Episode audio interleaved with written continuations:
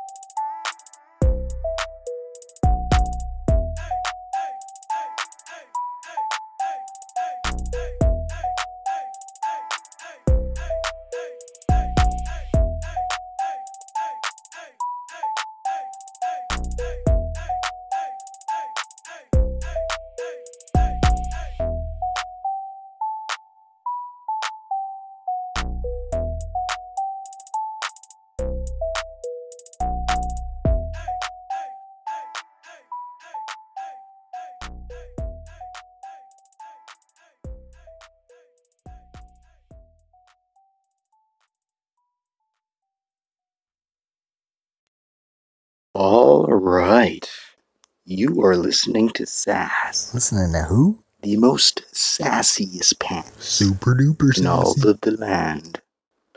With your host, the Mystic Man here. How are you?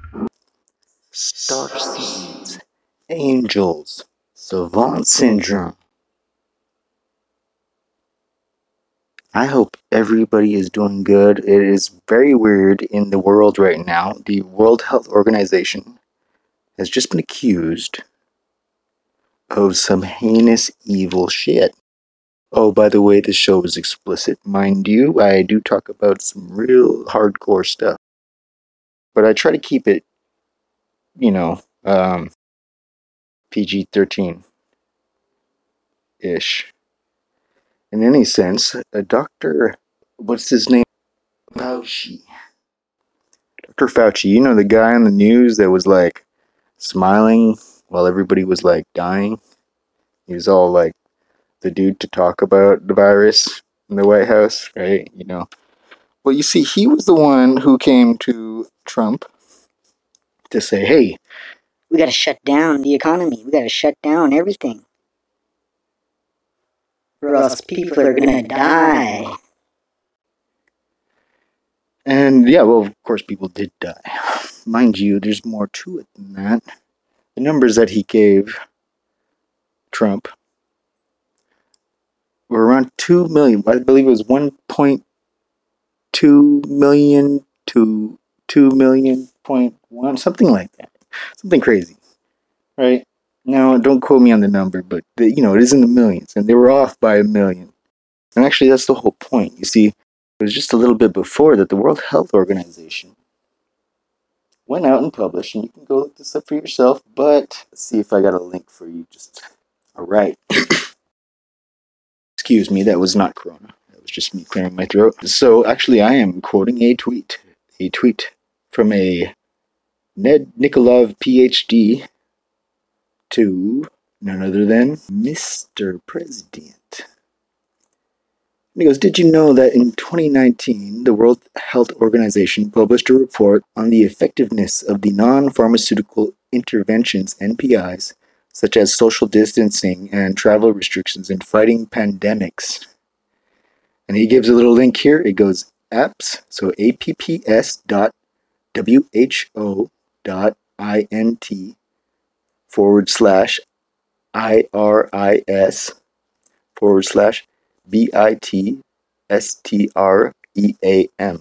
Bitstream. And he goes onward and says, which concluded that the evidence for it was very limited. Let me translate that for you. Basically, what he's saying is that we got skadoodled. We got wham, blam, and thank you, ma'am. As in, the World Health Organization literally just BS'd us in order to shut down our economy. Now, there was another interview of a general, all right, and he was a Brigadier General Robert Spaulding, who is no longer serving as NSC Senior Director for the Strategic Planning, but he was for the White House, that is. Until about 2 years ago. This article was published on February 3rd, 2018 by Josh Rogin, R-O-G-I-N, for the Washington Post, but looks like it was stripped and put on this website illegally or some shit. No, they probably got the evidence, but I should fact check this, by the way, which I will, but I did a very thorough amount earlier. It starts off with the author of a memo arguing for a government takeover of development of the nation's 5G mobile network has been removed from the National Security Council staff. The memo's unauthorized release this week caused uproar in the telecom community and created embarrassment for the White House. So basically, the government and the general there wanted to take over 5G 2 years ago. Very interesting. Very interesting. Very strange. Why? Right? Well, he states over here that, oh, you know, yada yada China. Yada yada, we gotta have better tech than them. Yada yada.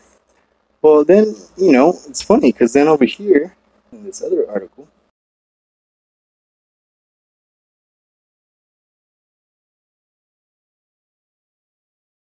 right, so basically what's going on right now is we have supervillains. That's right. Supervillains. Dr. Fauci is a supervillain. He literally had a scheme. It was like a dude who was like at the table. Because he was in the White House. What the fuck? You know what I mean? And he had an evil ass plot with the World Health Organization, who turned out to be actually the bad guys. Supervillains. I mean, you guys probably know this shit more than I do. I don't know. I don't keep up with the QAnon stuff. I should have. That's my bad. I should have kept up. I just thought, oh, it's probably bogus. But anyways, with news surfacing that Dr. Fauci, director of the National Institute of Allergy and Infectious Disease, may have been part of a huge scandal, as it's turned out to be an engineered virus released on the world. Yeah, that's right. It's patented. By the way, there's a patent for it, the specific version. It looks as though humanity has seen its real-life first supervillain. We have supervillains. Yeah, Hitler was an evil dude, but let's, like, you know, not so much as a supervillain. I mean, you know, let's just, like, be honest with each other here. Like, he was a typical dictator. That's just, like, literally how they go, dictators. Anyways, reported by CitadelPolitics.com, titled an article, newly discovered evidence shows the World Health Organization plotted with Fauci and Birx to destroy the U.S. economy. Supervillains. published April 25th, so 2020. Meanwhile, on Twitter, Ned Nikolov, PhD, that was the one I read to you earlier. You can find him at NikolovScience. So that's NikolovScience. And if you want a quick type-in link, just type in 1111, so 1111.gives/01. 41s.gives/01. So let's go to the general. The general here is asked a bunch of questions, basically about what's going on, you know. And I believe that he is playing the unsuspecting hero shows up to save the day. And he's very American-like, because he's a general, right? Yeah. And he's interviewed by a Patrick David. So Patrick says, if they were to announce a vaccine is out and that Bill Gates is coming out with the vaccine, would you take that vaccine? How much do you trust the World Health Organization? Spaulding, General Spaulding, says, 0. You could call that a plandemic, because they knew that there was human transmission and they let those people leave. First of all, the models are incorrect. Oh, yeah, by the way, he's referring to China.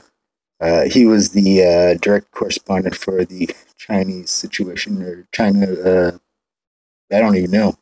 But that's just another thing to, like, keep in mind, you know. Okay, so they are hyperinflated, and that's the first week of this shutdown. He's talking about the data.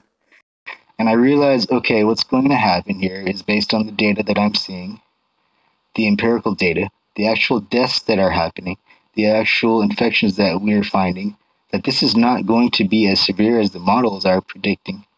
And the models are driving us to shut a country down. And as we shut the country down, you know what happens? He's got a point here. Companies close. Businesses close. Oh, by the way, food factories have shut down, so warehouses are starting to drain, and supermarkets are going to be next. The way we do logistics and delivery of supplies is not meant for a long-term shutdown. If we don't figure out how to deal with this and open the country back up, the economic devastation would be far worse to our social fabric than anything the coronavirus could do. And of course, that's played out exactly as I said, but here's the deal. Those people are going to want to stay cooped up for 12 to 18 months. That Dr. Fauci thinks it's going to take to get a vaccine. So he says onward, so what I predict will happen is people will be wearing those masks for about 2 weeks, and then they'll be back to work, and then the masks are going to come off, and then they're just going to start living their lives again. You see, I believe he's telling the truth there, and I believe he's spot on. You know, what gets me is right here. Patrick comes in, and he says, you know, you're not leaning one side or the other. It's very neutral, and it's not a conspiracy.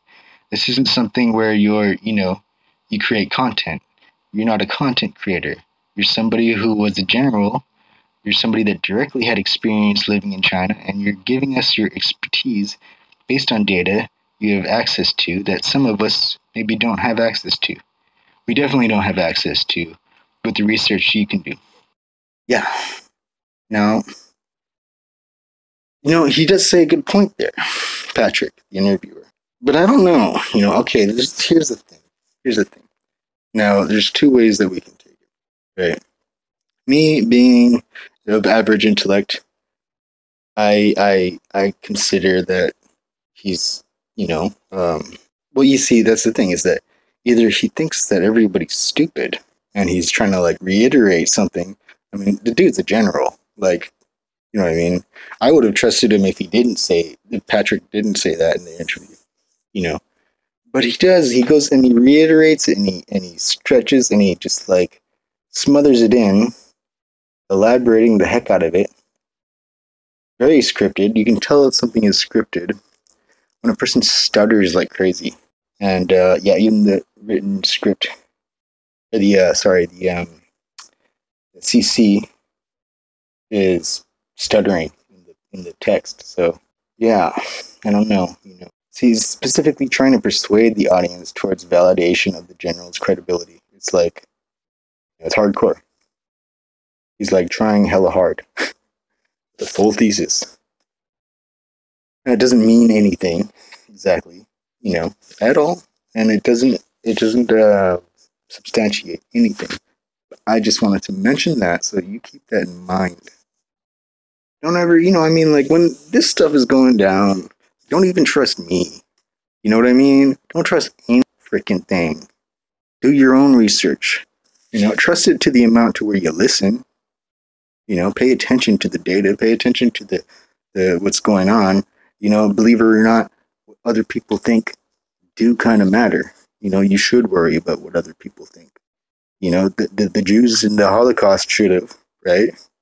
Sorry, just saying, not to be racist, and it's not racist. It's considerate. It's facts. In these kind of times, it does matter. That's why we have this whole internet, thing going on. People are tripping hard. Because lives are involved. Lives are at stake. That's why unbiased research is important. Now, I could have been fed this. I don't know. You know what I mean? Could have been some freaking, I don't know, some crazy people with an agenda, and they just, shot me a link, and then showed up on some freaking, social media group that I was in or whatnot, me, I'm a web surfer. I go and I surf the web. That's what I do. I'm all over. So this data could be wrong. It's always important to fact check, to look and to research. I have a saying. It goes, all things true lead to source. There's another one. As a thing goes towards the truth, it simplifies. As a thing goes away from the truth, becomes more complex. It's a very much Occam's razor. It's just another way to put it. Now, I don't know. I just heard about all the QAnon stuff. I'm going to tell you something that you probably did not know, and I've never seen anybody else talk about when it comes to the QAnon stuff. Let's check it out. I want you to, if you got a computer next to you, type this in. Type in 007 Queen Elizabeth. Look up the history of 007. You didn't know, in James Bond, maybe not Elizabeth, sorry. I think it is, but, let's go history. Maybe it's, basically, what we're looking for is the creation of the codename 007.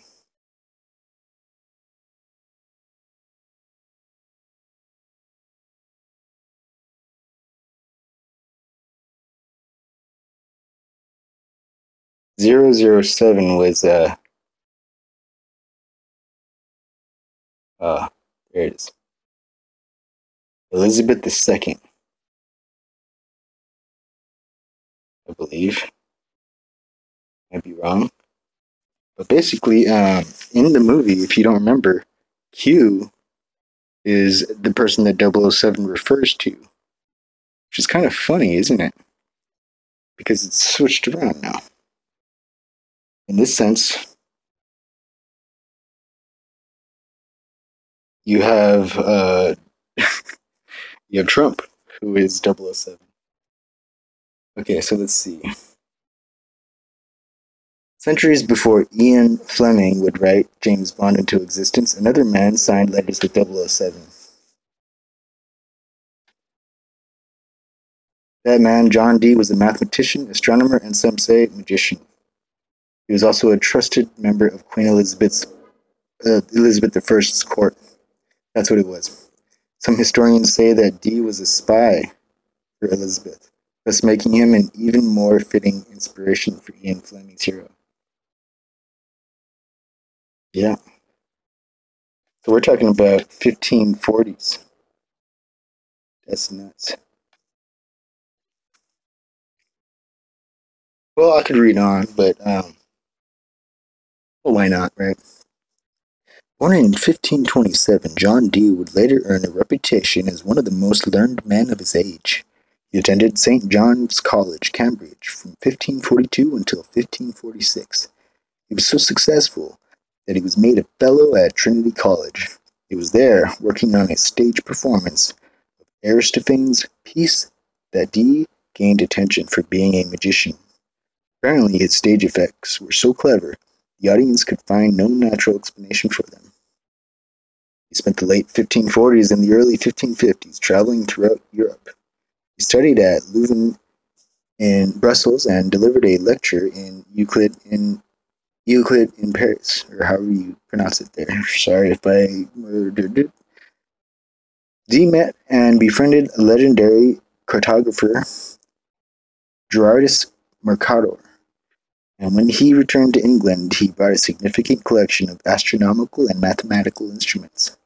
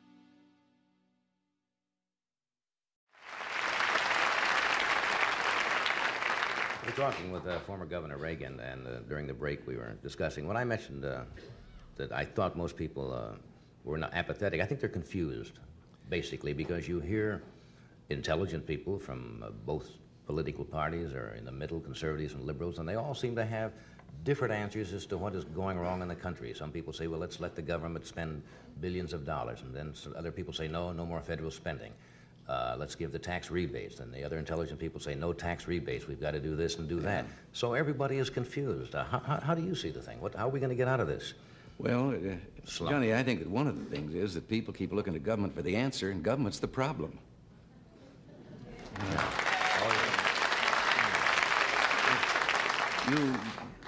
moment ago, you asked, about people and feeling not only confused, but low and down in America.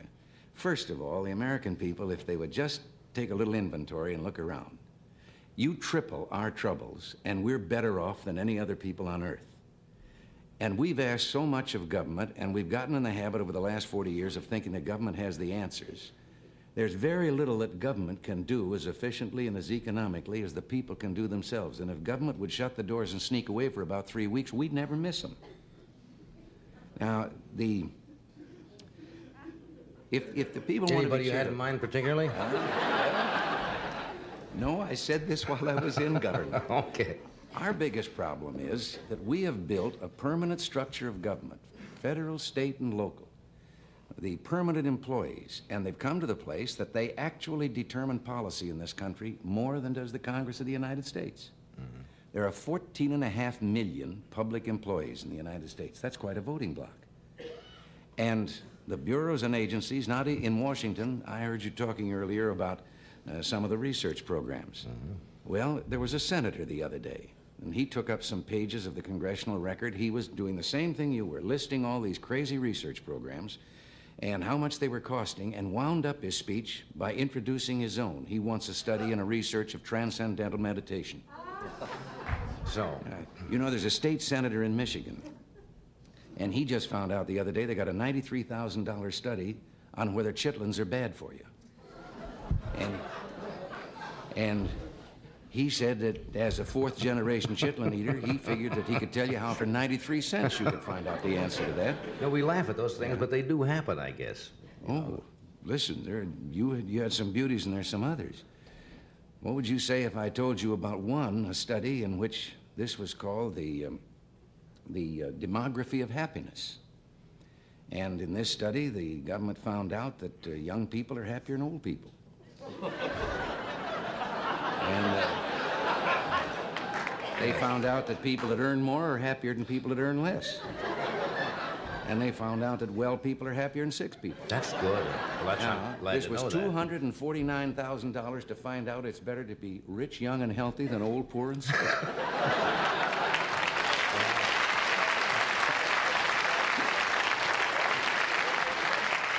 So when you say now that it's the government but may be the problem, so what do people do? They have to look to somebody, and you say if they look for themselves, that's it may be good advice. But how about somebody who's on a Social Security pension or a pension trying to live on $150 a month? They have to look to somebody, I guess. Yeah. And they're saying, hey, we can't make it. We can't afford to go to a doctor. Well, 62% of the people can't stay home in an election and cure things, as we did in the last election. I just read this week on, I heard this week on the radio, they dropped 300,000 voters from the Los Angeles roll because they didn't take the time to go to the polls in the last election. 300,000 people. It was the lowest percentage in history. Only 38% of the people voted in the national election. And this means that people aren't paying any attention to what... Well, here, a poll was taken recently that found out that only 46% of the people in the poll could name their United States congressman. But what was worse, 86% of those who could name him couldn't tell you a single thing that he represented or stood for. They just knew that he represented the state. But he was a congressman, but what's he doing while he's up there? And the same is true at the local levels of government and all the rest. But so you're saying people really have to take an active interest, and you have to have citizen action groups locally and let them know. Concerned special interest groups. Now, the special interest groups aren't, as everyone thought, big, powerful business interests or something that are going to persuade government to do things. As a matter of fact, I don't know anyone with less influence today in government than business. They're just a convenient whipping boy. But it's the groups that have got a particular axe to grind. You can't have a power plant because it might interfere with the seagulls. Now, I think I'm an environmentalist, and I do not agree with those people way over on the edge who paved the whole country over in the name of progress. But also, I don't like those on the other extreme that won't let you build a house unless it looks like a bird's nest. Someplace in the middle, we got to allow people or ecology too. Right. Well, this kind of group, and they want their particular program. Hundreds of dollars have been added to the cost of an automobile, putting gadgets on it to clear up the air. We're the only country in the world that set out to do it that way. The automobile industry, over and over again, told government if they give them more time, the answer lay in making the motor more efficient and making it burn the fuel better. And when they were given the limited time, there was only one thing they could turn to. That was the add-ons that you had to go. And the verdict is really kind of still out on those, on whether they're going to add more sulfuric acid to the air or not. Yeah. What do you think's going to happen? Now, you've been asked this question. I'm sure you knew that I might possibly bring it up tonight. There's an election coming up. You're out of politics now, but you're speaking, and as I say, you're going around the country. Do you envision a possibility, say in '76, if the convention, say, was deadlocked? I'm giving you all the theories and so forth, and the conservatives took over possibly and got control of the electoral process, and they couldn't quite make a decision, and they came to you and said, Governor Reagan, we can't decide between Mr. Ford, Mr. Rockefeller. We're divided. Would you like to go to the White House? You remember that answer I gave you about the CIA? Yeah. Oh, come on. No, I won't buy it. I'm not going to buy it. No, I can understand the CIA now, but no, I thought that was delicately phrased. Yes, verbose but delicate. Yeah, verbose but delicate. No, I think it's an unanswerable question. I don't think anyone, in view of the things that have gone on the last few years, knows what's going to happen in the next 2 years down the road. I think that everyone should hope and pray that people are there will do the job so well that there won't be any question about it. Because if they do, then everything's all right with the rest of us. You think they're doing their job well? Well, I agree with some things and disagree with others. When they give me a choice between a $53 billion deficit in the budget and an $80 billion deficit, when budget deficits are what's causing inflation, I don't see that there's any room to be on either side of that argument. Yeah, I think the answer to curing inflation is a balanced budget. Now, how do you do that? I mean, how do you balance the budget? Well, balancing the budget is like protecting your virtue. You don't spend more than you take in, right? No, it's like protecting your virtue. You have to learn to say no.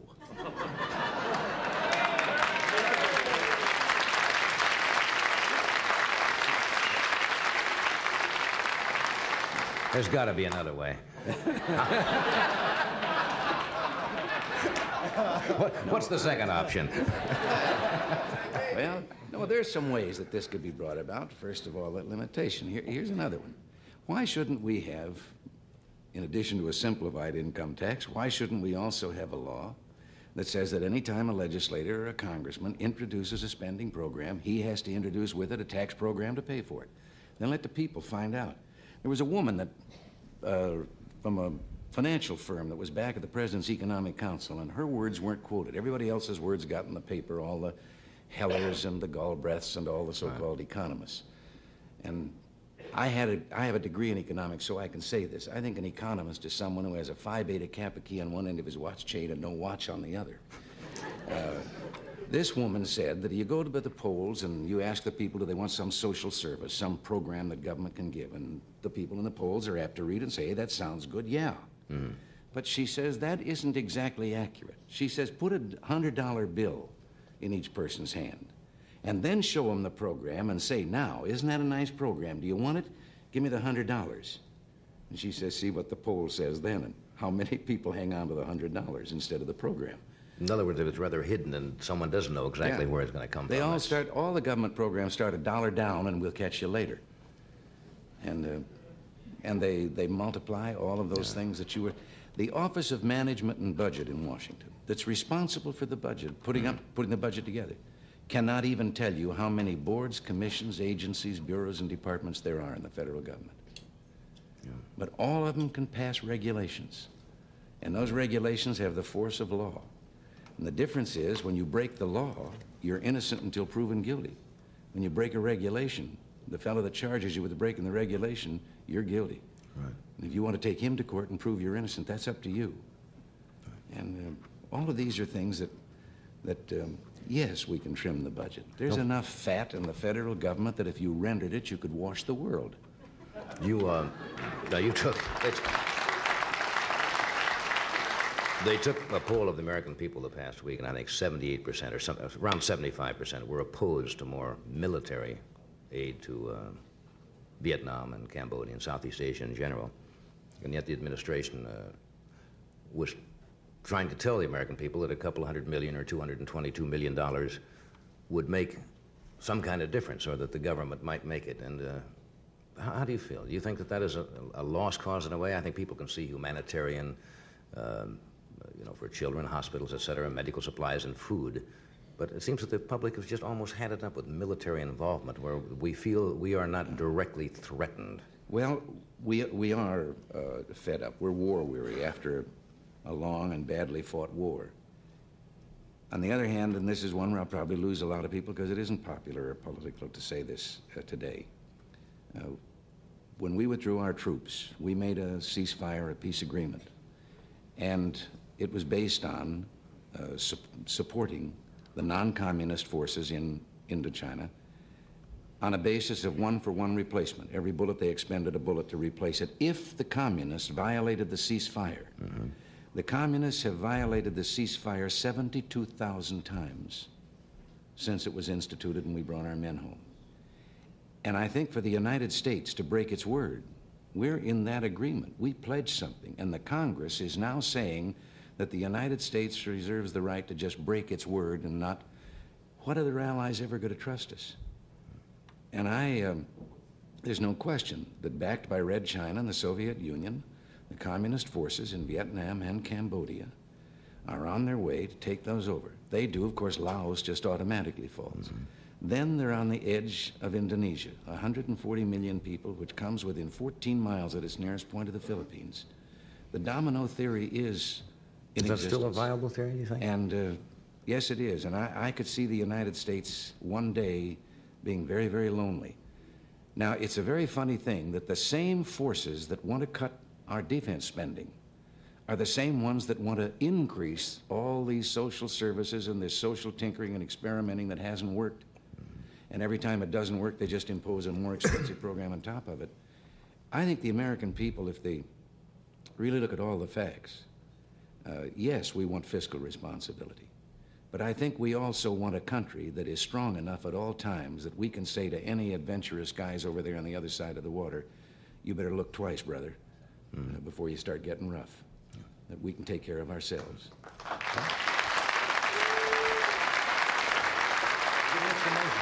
As you said, even before you made the statement, that would probably get mixed reaction from an audience. And I can understand that. People aren't. And it's hard to understand how maybe your interest is involved 10,000 miles away. But Russia seems concerned that their interests extend all the way to Cuba and to South America, to Chile and to other countries of that kind. And they're the ones that have said they're going to impose their way of life on the rest of the world. We haven't said we want to do it to the rest of the world, our way. Let me ask you one more question before you go. Let us assume that there's a third party, that neither party seems to go. Yeah. You like this approach already, huh? And they're thrown into disarray, as they say. And a third party is formed. Do you think that'll ever happen in this country, where a third party will be a major type of... alternate to what we have? Well, I'd still prefer to see a revitalization of the two major parties we have, because the two-party system has served us very well. Third parties have a notorious way of not being successful. Now, the Republican Party, some people say, well, that was a third party 100 years ago when it started. It actually wasn't. It was a second party. The Whig Party had shrunk and shrunk, and then the remainder of the Whig Party said to two other groups that had formed parties, hey, want to get together with us. They changed their name and called themselves the other party. And so it was, in effect, the Whigs just disappeared. It was a new second party. Right. Maybe this is time. Maybe it's time for realignment between people who might find themselves in the wrong parties. Maybe there are some people still voting. I was a Democrat most of my life. I became a Republican only not too many years ago. And I had the pleasure of telling some of those people that are saying the Republican Party ought to broaden its base the other day that when I switched parties, I didn't do it because the two parties were alike. I did it because they were different. Right. And I think that the two parties ought to stand up as to what they represent, what they stand for. A third party, they have a way of electing the wrong people because they simply divide themselves from the other forces that feel the same way, and then the other fella sneaks in. And it could happen that neither party would represent what the people want, and finally the people would take some action, do something about it. But I'd rather devote our effort to seeing if we can't find out what the present two parties stand for and which one we want to. But you don't see yourself, or do you see yourself as maybe as a part of that active politically again? I certainly don't give up, do I? Yeah, you sure don't. I wish I could think of a good get-off line. I have Lawrence Spivak's old questions, you know, for that. Nancy, you know, said to say hello tonight. She thought it was great that we're both in town at the same time. You too, huh? I get that. Thanks for being with us tonight, really. John, it was a pleasure to see you again, my dear.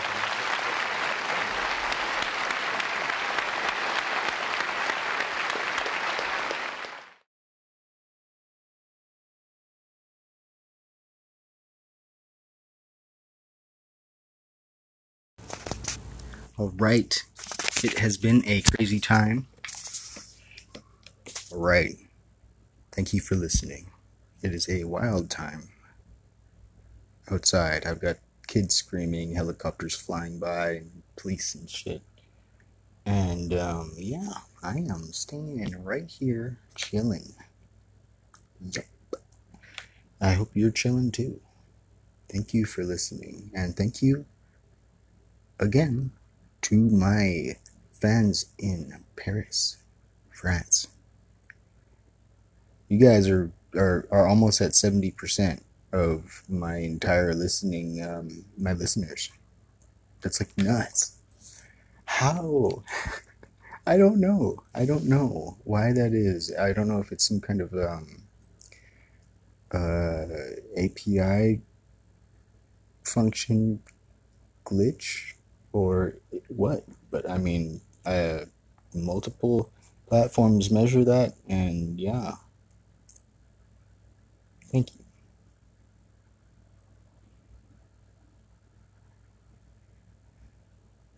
I hope this episode was not too nuts. I've got another one coming up, and it will be more calming, more soothing, about grounding. Uumau keea ukaaina ikapona. O humanity. Aloha nui loa.